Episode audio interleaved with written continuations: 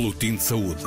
Informação atualizada sobre doenças e tratamentos, cuidados primários e estruturas sanitárias, trabalho do laboratório e de campo. Boletim de Saúde.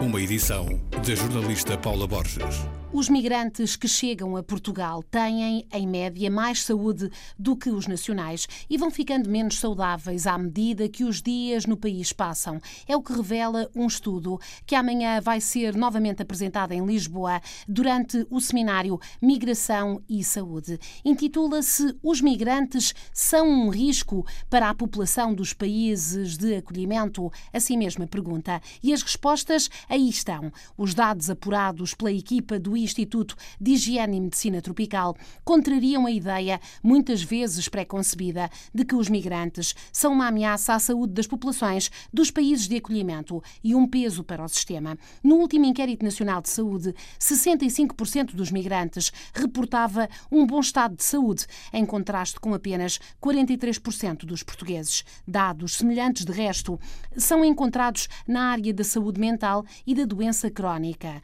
Dados eh, que vão em linha com estudos internacionais que descrevem mesmo um fenómeno designado migrante saudável. A investigação foi coordenada por Sónia Dias, do IHMT, e desenvolvida por solicitação e com financiamento da DGS, a Direção-Geral da Saúde, especificamente o Programa Nacional para a Infecção VIH-Sida, e mostra que o estado de saúde dos migrantes varia com o tempo de residência, ou seja, o estado de saúde tende a piorar com o aumento do tempo em Portugal.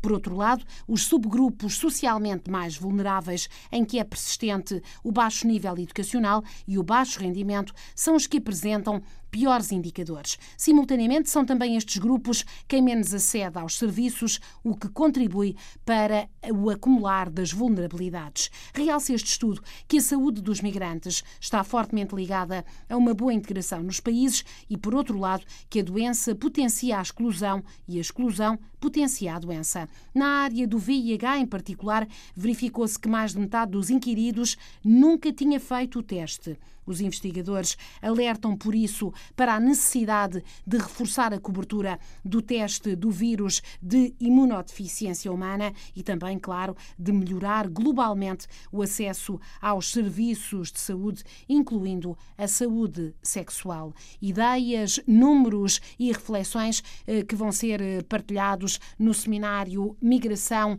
e Saúde, que vai decorrer ao longo de todo este dia na Fundação Carlos Gulbenkian entrada livre, para responder então a múltiplas questões e traçar linhas para melhorar este quadro. Boletim de Saúde. Informação atualizada sobre doenças e tratamentos, cuidados primários e estruturas sanitárias, trabalho do laboratório e de campo. Boletim de Saúde. Uma edição da jornalista Paula Borges.